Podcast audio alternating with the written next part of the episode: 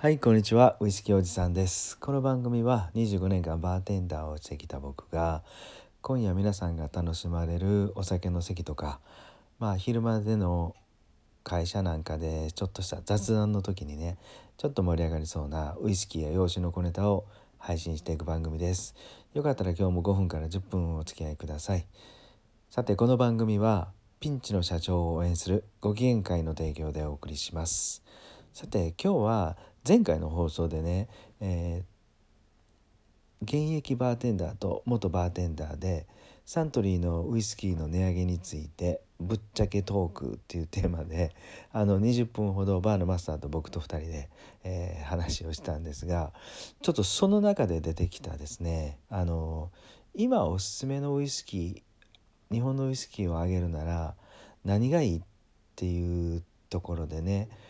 まああの偶然2人とも共通して同じ銘柄が出てきたんでね。その話をもう少しもう少し深掘りというかそのウイスキーについて少し話してみたいなと思います。いやほんと美味しいんですよ。もう美味しいし美味しいし何よりもね安い。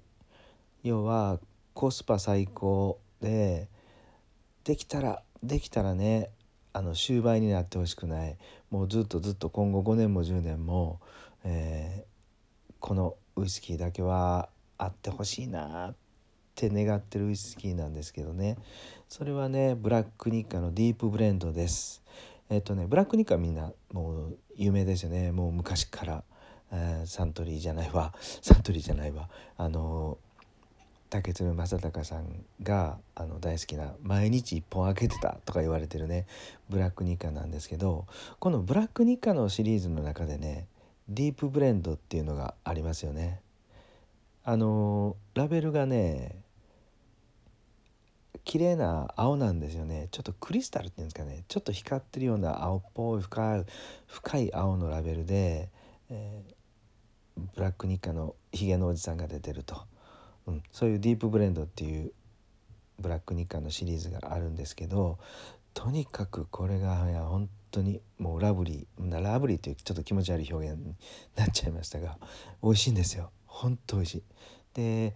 僕が大好きな原因というかこの他のブラックニカと違うとこはあのアルコール度数がね45%あります。はい、一番スタンダードなブラックニッカのあの真っ黒なボトルのブラックニッカはですね39度か7度ぐらいだったと思うんです。40度切ってたと思うんですね、うん、アルコール度数が。それでリッチブレンドなんかでいくと40度であったりすると。でこのねブラックニッカのディープブレンドはなんとまあ45度としっかりアルコール度数があってでこのアルコール度数がこれだけあるとねあのむちゃくちゃ風味が良くてあの濃厚な味がするんですよね。でかといってねアルコール度数が5度高いからといって他のウイスキーよりも5%きついからといってあのすんごい酔うとかね悪酔いするとかは僕があの30年以上ねウイスキーを飲んでてそれは全くないです。はい意外にアルコール度数関係ないのかなと。それよりアルコール度数っていうのはあのコクとかね、えー、風味の方があのなんだろうな。風味の方にねあのインパクトを与えるのかなと思ってます。はい、なので安心してね普段だいたい40度前後のお酒を飲まれる方はこの45度のウイスキーでも安心して飲んでほしいなって思うんですけどそしてこれ何よりも、えっと、コスパいいです。安い。45%のアルコール度数が入ってるにもかかわらず値段はね2,000円しないんですよね。うん。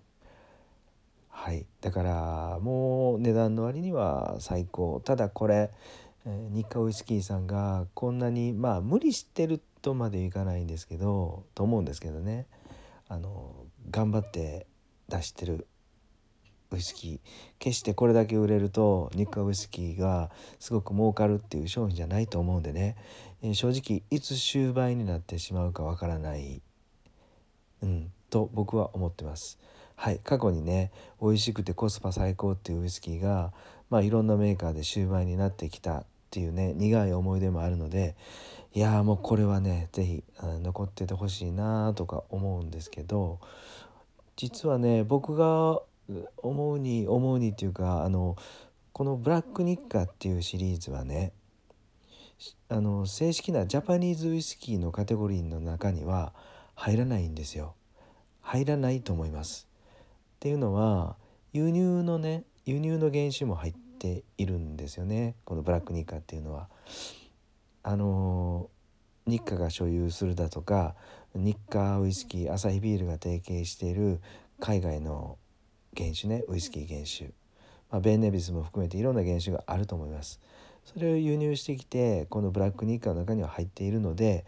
えー、っと純粋な余市とか、えー、宮城京とか日課が所有する日本の蒸留所だけの原酒ではないはずなんですよね。だから今あのだんだんだんだん規格がきつくなっている日本のウイスキーのジャパニーズウイスキーっていうカテゴリーの中には入らないただねこれ入らないんですがもうこのまあサントリーもそうだと思うんですけど日本のブレンダーさんの